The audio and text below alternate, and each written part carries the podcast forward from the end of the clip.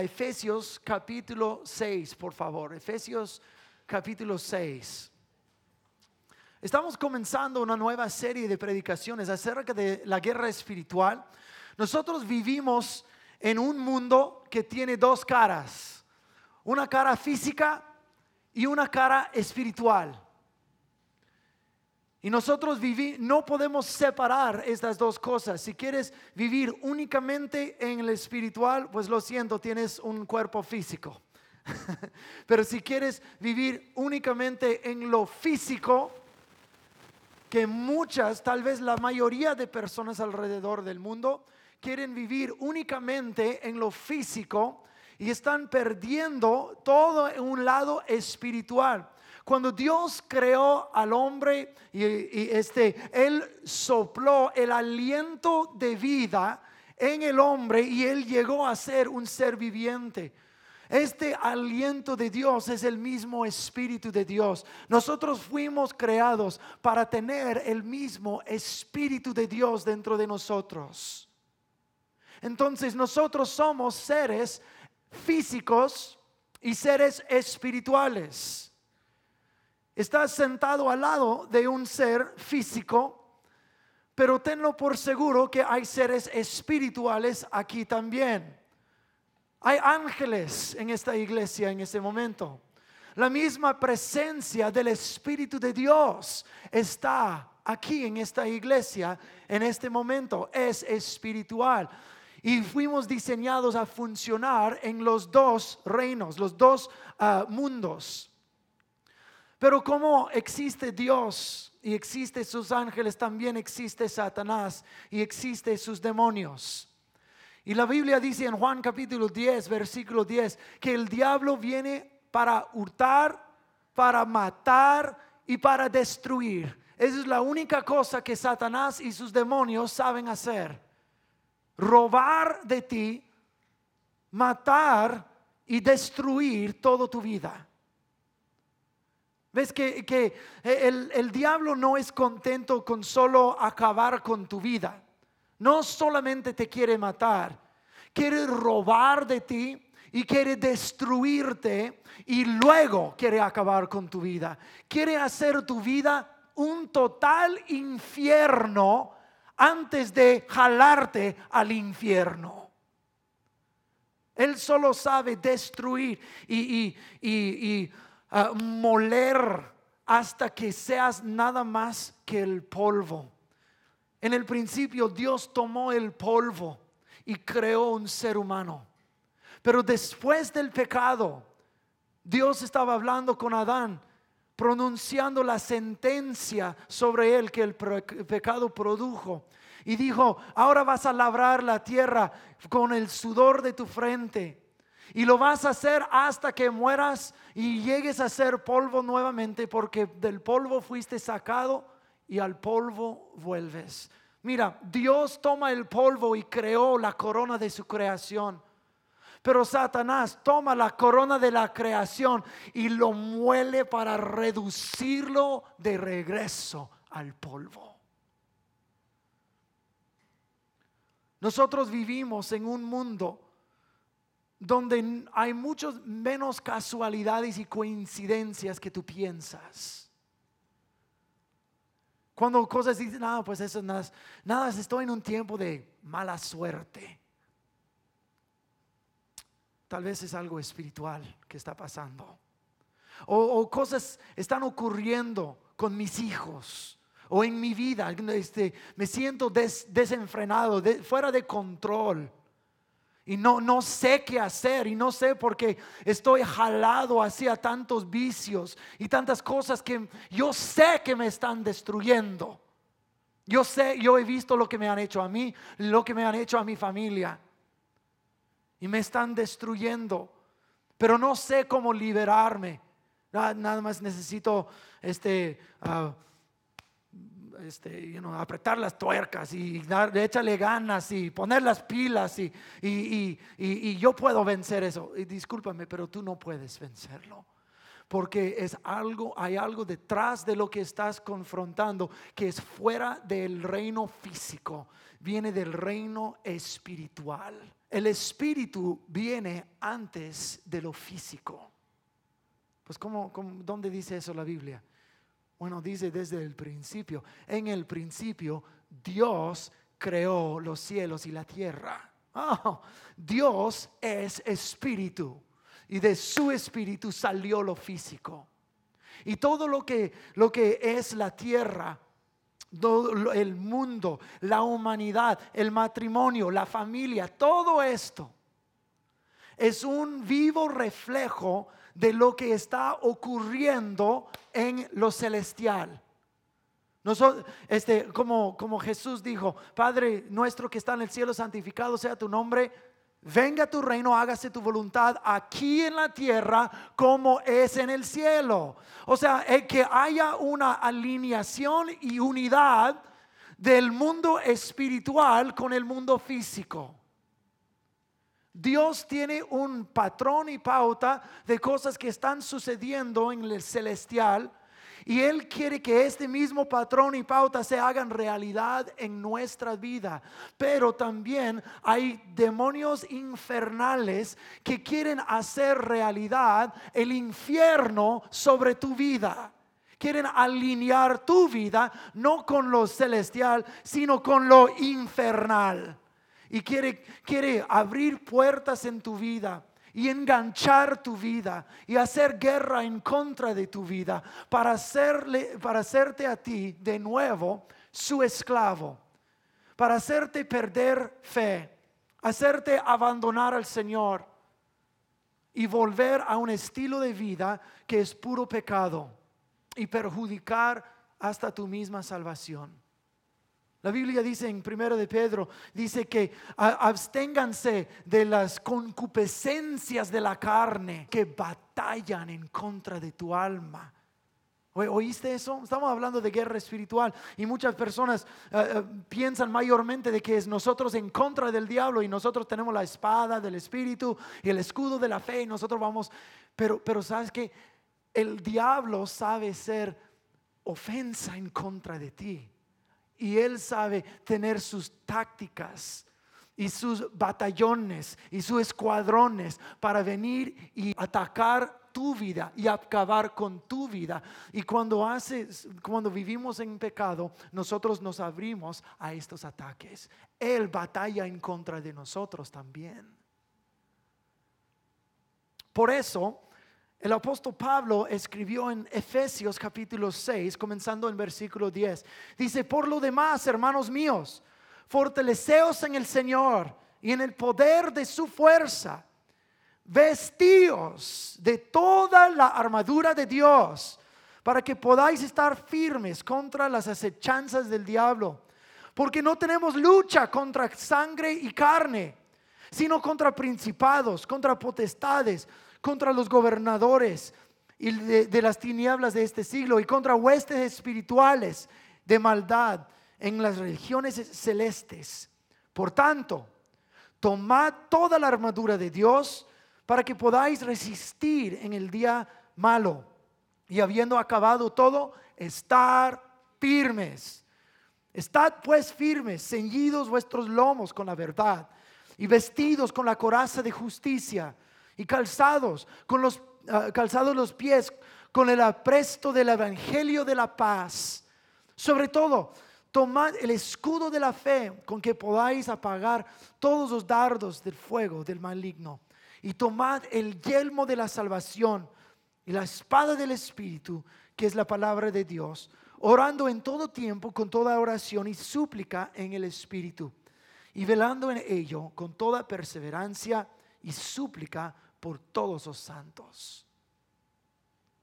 Pablo mismo nos dice de que nuestra pelea no es contra carne y sangre, porque vivimos en dos mundos. Y el reino físico, toda la cosa, toda la basura que pasa en este mundo es un reflejo de, de, de el impacto del reino de las tinieblas que está causando caos, violencia, odio en este mundo. No, pues la Biblia dice que la pelea no es contra carne y sangre. Ese quiere decir que la pelea no es contra tu prójimo. no es contra tu jefe, no es contra tu, tu cónyuge, no es contra tus hijos. Cuando tienes una riña, una, como dicen en México, una bronca entre gente, es porque hay cosas que necesitan tratarse en el espíritu. La Biblia es clara. Cuando estoy peleando con mi esposa, no, ella no es mi enemiga. Hace, uff, hace cuánto, 12 años, 11 años, algo así. Este, ella y yo estábamos peleando por, por semanas, pero como nunca habíamos peleado. E, eso, eso no fue solamente un roce o diferencia de opinión.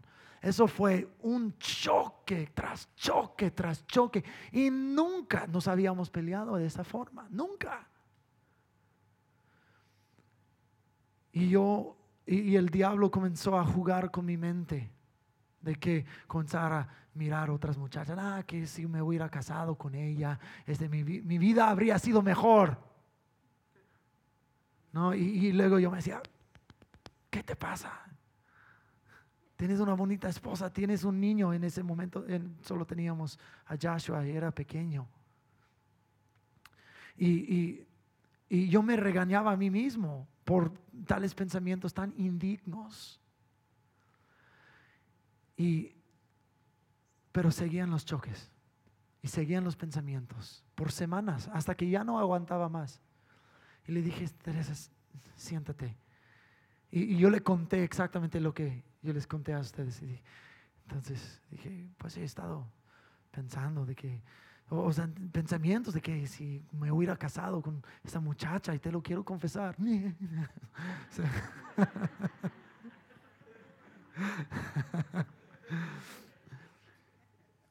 y lo que ella me respondió, no me pegó.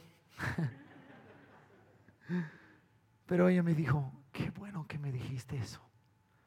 Porque yo he estado pensando, tal vez necesitamos separarnos por un rato. Tal vez me llevo al niño y voy con mi mamá. Y en ese momento yo sabía que yo sabía, yo sabía lo que estaba pasando.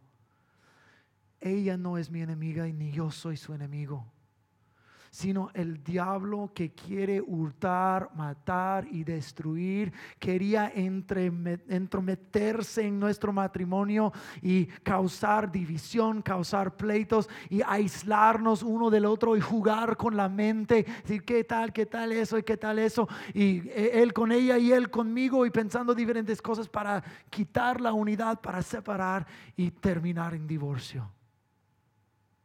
Fue tan clara la artimaña de Satanás en contra de nuestro matrimonio. Entonces ella y yo nos colocamos en nuestra, nuestra sala y nos agarramos manos y comenzamos a hacer una guerra espiritual. Y yo comencé a gritar y a brincar y los pobres este, viejitas que estaban ahí abajo, este, que, que ellas con la escoba, pa, pa, pa, pero desde entonces, y eso fue hace más de 11 años, desde entonces jamás hemos vuelto a pelear así. Pero quiero tener cuidado cuando hablamos de la guerra espiritual. Porque cuando tocamos un tema así, muchos se, ah, se enamoran con el pensamiento de que ¿Puedo echar fuera demonios? ¿Puedo conquistar demonios? Y muchas personas tienen ideas muy raras cuando viene a esto y dicen, no, que este demonios, háblame más de los demonios y cómo es la liberación y de demonios, demonios, demonios. No, no, no, no, no, no. Cuando Jesús envió a sus discípulos a predicar y a ministrar, los dio su poder.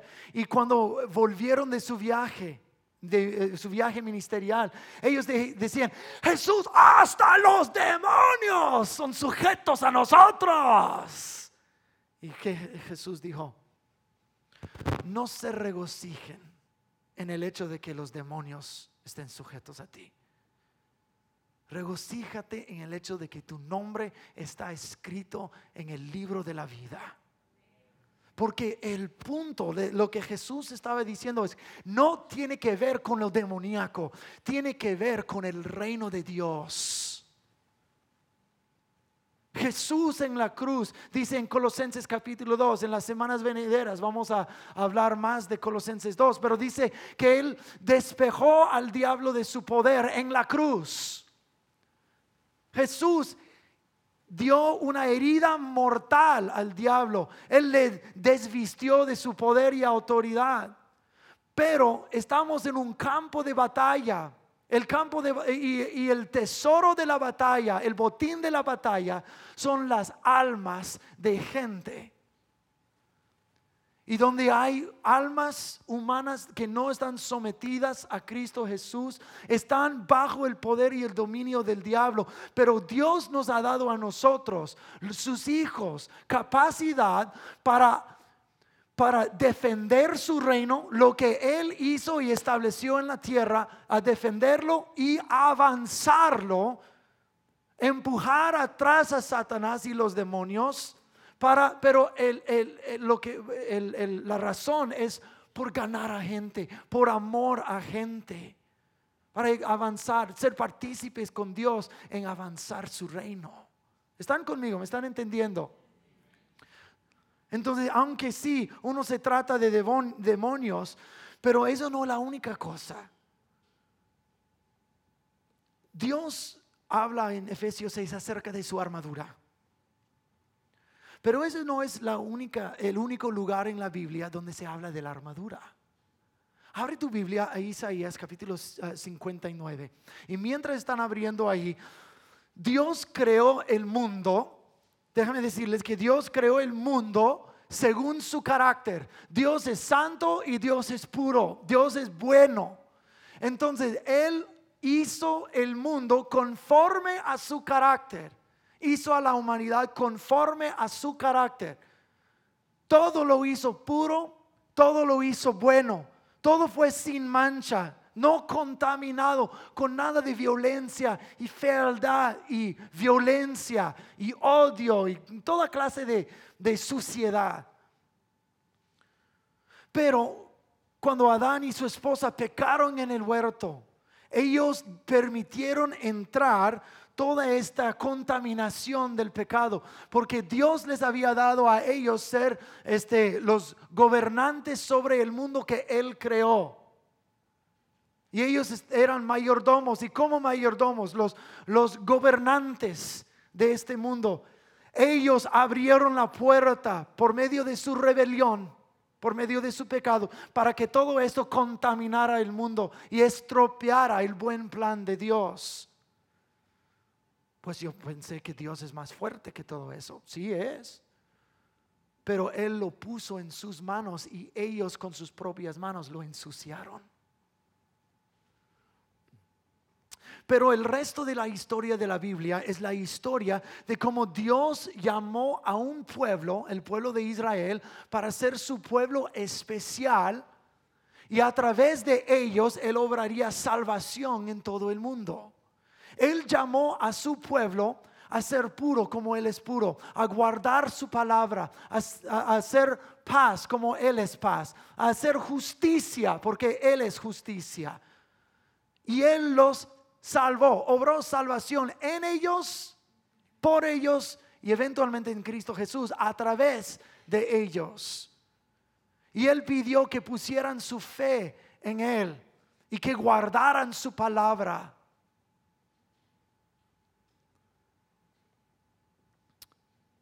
Pero ellos fallaron terriblemente. Sobre las siguientes semanas vamos a colocar todo este tema de guerra espiritual en la vida de Israel, tanto como la armadura de Dios. Va a ser un estudio muy, muy interesante. Pero por lo que vamos a estudiar hoy, vamos a leer un poco de lo que pasó en la historia de Israel después, siglos y siglos después de, de la obra de salvación de, cuando Dios los sacó de esclavitud en Egipto. Y dice varias cosas bastante feas. Versículo, comenzando versículo 1, dice, he aquí, no se ha cortado la mano de Jehová para salvar, ni se ha endurecido su oído para oír, pero vuestras iniquidades han hecho división entre vosotros y vuestro Dios y vuestros pecados han hecho que oculte de vosotros su rostro para no oíros. Porque vuestras manos están sucias de habla maldad, vuestra lengua. No hay quien clame por la justicia, ni quien juzgue por la verdad. Confían en la vanidad y hablan vanidades, conciben maldades y dan a luz iniquidad. No conocieron el camino de paz, ni hay justicia en sus caminos. Sus veredas son torcidas. Nadie que por ellas camine conocerá paz.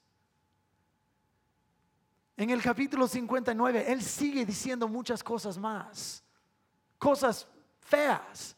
Pero es obvio, está hablando a su pueblo Israel, el pueblo que Él salvó. Y dijo, yo quiero que sean como yo soy para ser una luz a las naciones, para que todo el mundo sepa quién soy yo a través de ti. Y ellos, hay división, no había justicia, no había verdad, confiaban en vanidades, no había paz entre ellos, nada de esto. Ellos, en otras palabras, eran el opuesto de lo que Dios quería que ellos fueran. Pero la razón que Dios creó la humanidad tanto como llamó a Israel a existencia fue para que fueran partícipes en avanzar la agenda y propósito de Dios en este mundo. Dile a la persona a tu lado, dale un codazo, dile, tú eres un partícipe con Dios.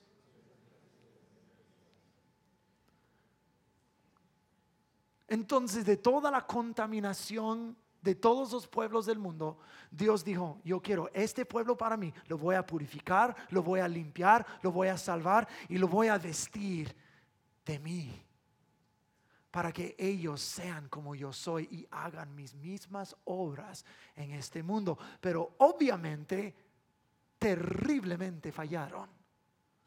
Ni justicia, ni paz, ni verdad, ni nada. Ni siquiera fe en Dios.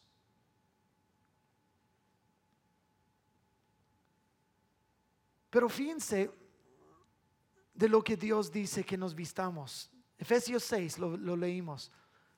Salvación, justicia, verdad, paz, fe como escudo y espada de su palabra.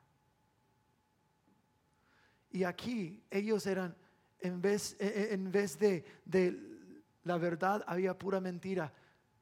Dice, no hay quien clame por justicia. No, no hay nadie que camine en paz. En vez de fe, ellos confían en la vanidad.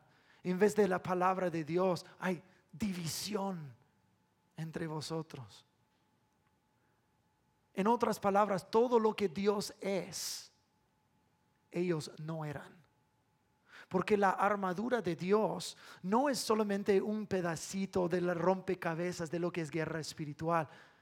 Es la rompecabezas entera. Y no es solamente algo con que, con que peleamos, es algo que nos revestimos, que nos hace parecer como Dios es. En, en, en corto, es el símbolo de toda nuestra salvación salvación, justicia, verdad, paz, fe, palabra de Dios, todo eso. Yo quiero que se vistan con esto. Pero, pero los de Israel hicieron el opuesto total. Entonces, más adelante en el capítulo 59, Dios dice esto. Esto lo vio Jehová y desagradó a sus ojos que hubiera perecido el derecho Vio que no había nadie que se maravilló y no hubiera quien se interpusiese y lo salvó su brazo y lo afirmó su misma justicia, pues de justicia se vistió como de coraza y con yelmo de salvación en su cabeza. Tomó ropas de venganza por vestidura y se cubrió de celo como un manto, como, eh, como para vindicación, como para retribuir con ira a sus enemigos y dar el pago a sus adversarios. La imaginería es, es asombrosa. Está usando el, la, Pablo en Efesios está tomando de Isaías 59, eh, como el Señor mismo. Dice, como mi pueblo no quiere hacer lo que yo quiero que hagan, como no quieren vestirse de mí y quien yo soy, y como no quieren ser partícipes con lo que yo quiero que se haga en el mundo, entonces yo tomaré mi propia vestidura, mi propia armadura, y yo me vestiré. Yo haré mi propósito en la tierra. Pero su mismo pueblo cómo se puso el, por decir, la armadura del pecado. Ellos se perjudicaron y cayeron bajo su venganza y bajo su juicio. Porque Dios es quien Dios es. Y Dios es bueno, Dios es puro, Dios es santo. Y eso es lo que representa la armadura. Pero su pueblo no quiso esto. Entonces dijo, ok, entonces yo tomaré mi propia salvación, justicia, paz, verdad. Y yo haré mi obra y les va a perjudicar a ustedes. Yo les invité a participar y no quisieron. Wow. No caigas en la trampa de pensar, pero eso fue Israel y yo soy parte de la iglesia. No caigas en esa trampa. La Biblia dice que todas esas cosas fueron escritas para nuestra enseñanza. Está diciendo lo que pasó con Israel puede pasar contigo. Puede pasar contigo. Cuando hablamos de la guerra espiritual, no estamos hablando únicamente de demonios, estamos hablando de nuestra propia vida. Estamos hablando de, lo que es la imaginería de la, nuestra salvación. Salvación, justicia, verdad, paz, fe, palabra. Todo eso es un, símbolo completo de quién Dios es y lo que Dios quiere de nosotros.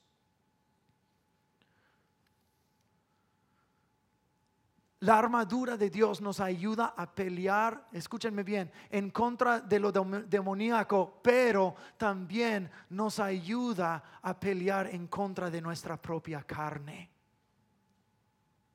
nos salva de nosotros mismos. Y fíjense, yo, yo, yo creo que es más, en mi vida personal yo lo he experimentado. Yo creo que es más difícil pelear en contra de mi propia carne pecadora que en contra de un demonio. Porque un demonio en el nombre de Jesús se va. Hay batalla y a veces necesita haber eh, batalla constante e intensa pero con el nombre de Jesús, por su poder de su sangre, este demonio se va. Pero se tiene que sujetar la carne propia.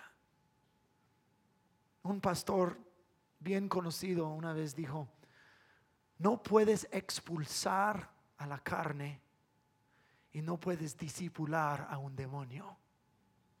Los demonios se expulsan y la carne se disipula. En mi opinión, disipular la carne es más difícil. Porque siempre hay cosas que están jalándonos para nuestros gustos y deseos pecaminosos que quieren, que quieren volver a vivir en nosotros. Y no, no viviré así. Siempre me pondré a Cristo.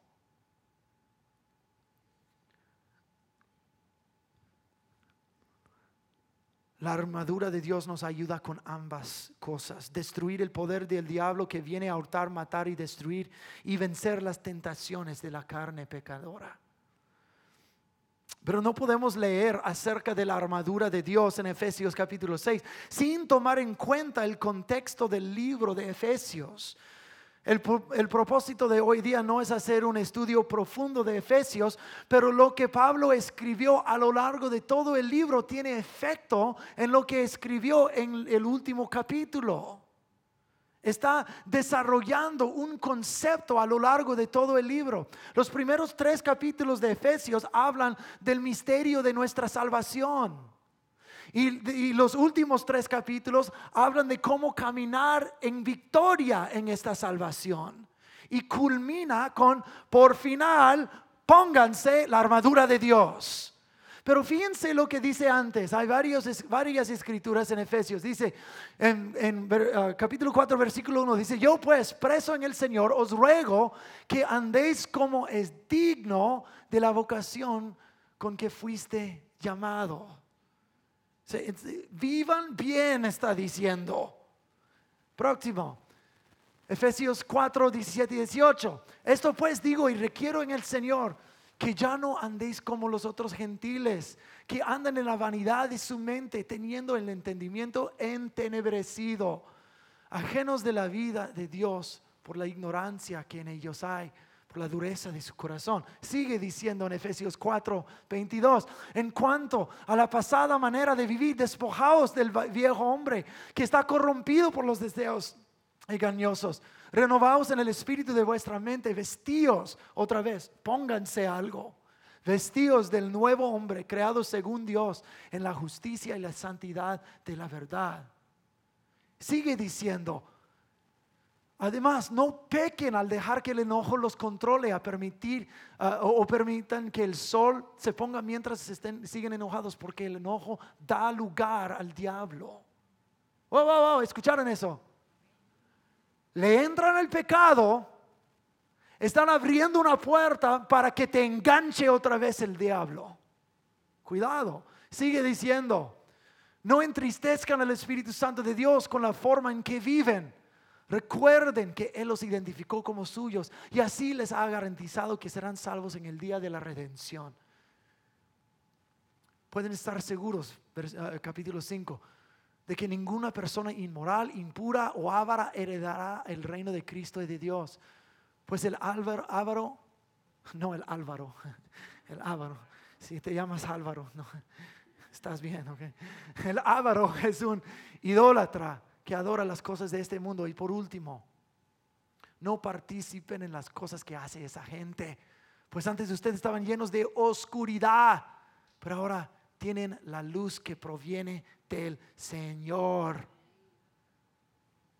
Para hacerlo un poco más corto, porque ya se va acabando el tiempo, Romanos capítulo 13. Romanos capítulo 13 dice de que ¿qué nos va a salvar de todas esas maldades? Dice de, vanidades, de envidias, de, inmoralidades, de cosas de la oscuridad de, de, nuestro pecado. ¿Qué nos va a salvar? Dice en Romanos 13, dice, vístanse con la armadura de luz. Varias veces en Efesios capítulo 4 y 5 dijo, la forma de ellos es, de pensar es entenebrecida. Viven en la oscuridad, pero ustedes vístanse con la armadura de la luz. Tenemos el contraste de luz y oscuridad. El contraste del pecado y la armadura. Pero la armadura es ambos justicia como es luz. En corto, la armadura es el carácter mismo nuestro Dios. Está diciendo, cuando dice, pónganse toda la armadura, está diciendo, no perjudiquen sus vidas por vestirse de toda la oscuridad, pero vístanse de lo que les va a salvar y lo que les va a hacer victoriosos. Cuando hablamos de la guerra espiritual, estamos hablando de, de, de batallar en contra de la oscuridad la oscuridad es ambos demoníaco como es pecado. Y la armadura de Dios nos ayuda a batallar en contra de las dos cosas. Si tienes luchas en tu vida, las cosas que estoy por decir, no digo para avergonzar a nadie, sino para librar, porque Dios te ama y Dios no quiere que tu vida sea perjudicada, sino libre. Hay gente aquí. Este, hubo una palabra del Señor en esta semana. No sé quién. No veo caras en mi mente, no tengo nombres enfrente de mí, no, nada. Nada más el Espíritu Santo habló a uno de los miembros de nuestra congregación y esa persona me dijo, yo siento que hay gente luchando con el alcoholismo. No estoy pidiendo miradas, no estoy pidiendo manos. Pero estoy pidiendo que escudriñes tu corazón y permitas que Jesús te libere. Andas jugando con drogas y marihuana. Eso no está bien. No, pues, pastor, la Biblia no dice que no podemos tomar. ¿Cuántas veces hemos escuchado eso? Pero déjame, hay tres veces en las escrituras, una vez en el Antiguo Testamento, dos en el Nuevo, que compara el Espíritu de Dios con el alcohol. No se embriaguen de vino, dice, dice, dice Efesios 5. No se embriaguen de vino, sino sean llenos del Espíritu. Si nosotros en nuestra humanidad estamos aquí, el alcohol te hace más o menos de lo que eres menos. Y el Espíritu de Dios te hace más o menos, más. ¿Cómo vas a agarrar la, espada para pelear en lo demoníaco y estás como, porque estás todo borracho? Mira, la borrachera no te ayuda a pelear. Tampoco a hacer boliche, tampoco a jugar básquetbol y golf y nada de eso. A mí me gusta golf mucho. Y um, Siempre me da risa mirar la gente enfrente que siempre va enfrente de mí. Están tome, tome, tome, tome, tome. Y luego se enojan cuando no tiran bien. Órale, pues.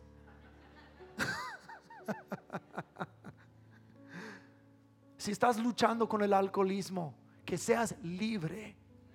Vístete de justicia y verdad y salvación y que eso te proteja de los engaños del enemigo que quieren destruir tu vida.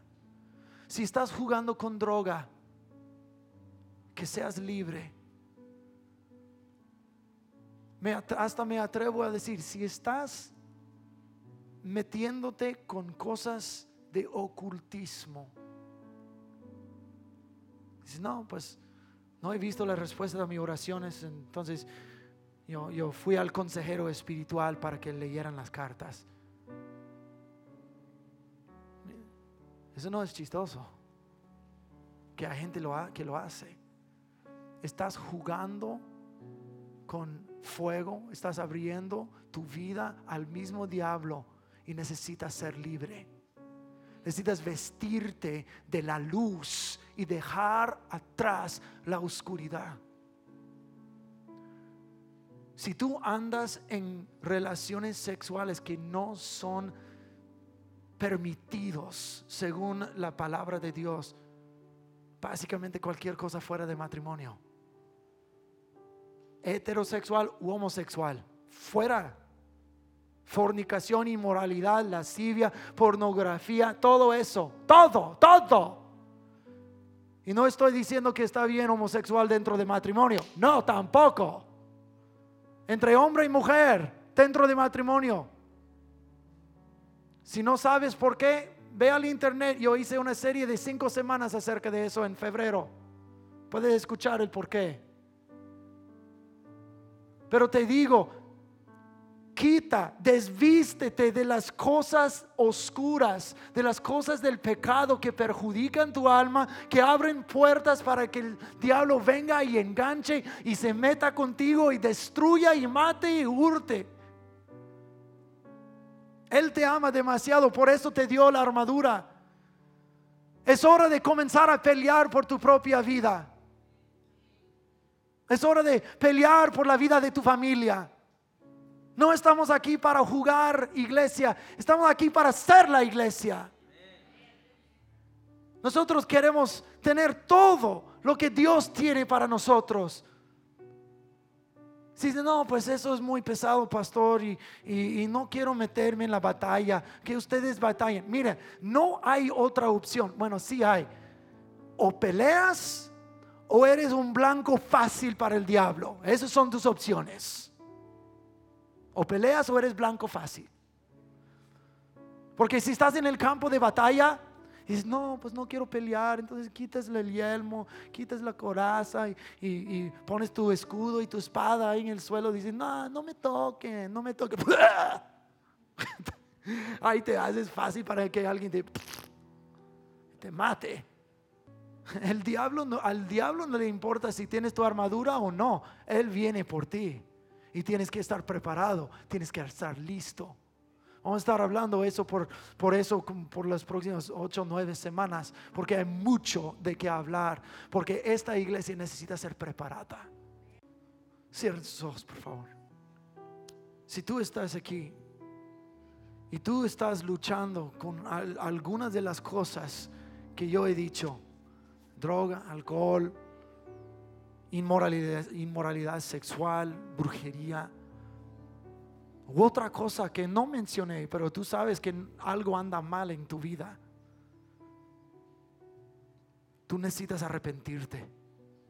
Tú necesitas arrepentirte. No porque nadie aquí eh, eh, es, creído y se siente más, más que tú.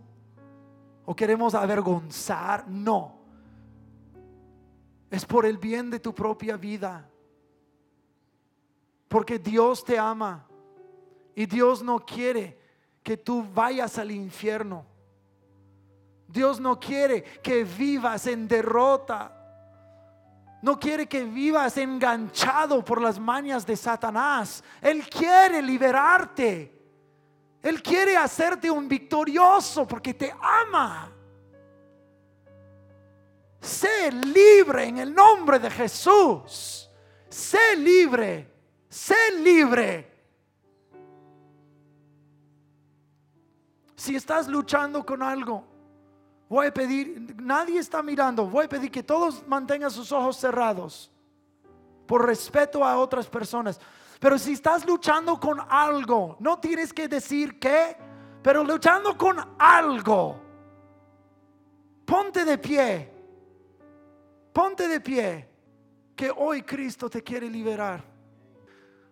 Creyentes, comiencen a orar, comiencen a alabar al Señor. Comiencen a alabar al Señor, que haya libertad en ese lugar. Eleven su voz. Adórenle a Jesús en esta mañana. Aleluya, Señor Jesús. Te damos gloria. Oh, te damos gloria, Señor. Kurushi darababarian dodoriatsa darababiyasha Oh, el sangre de Cristo sobre tu vida en el nombre de Jesús. Que te cubra la sangre de Cristo en el nombre de Jesús que seas libre en el nombre de Jesús. Que seas libre. Libre de cualquier tentación que te tiene preso. Libre en el nombre de Jesús. Cristo Jesús murió y cuando murió venció todo el pecado, venció la muerte, venció el poder de Satanás. Entonces, apodérate de su poder y su victoria, aplícala a tu vida. Sé libre ahora mismo en el nombre de Jesús.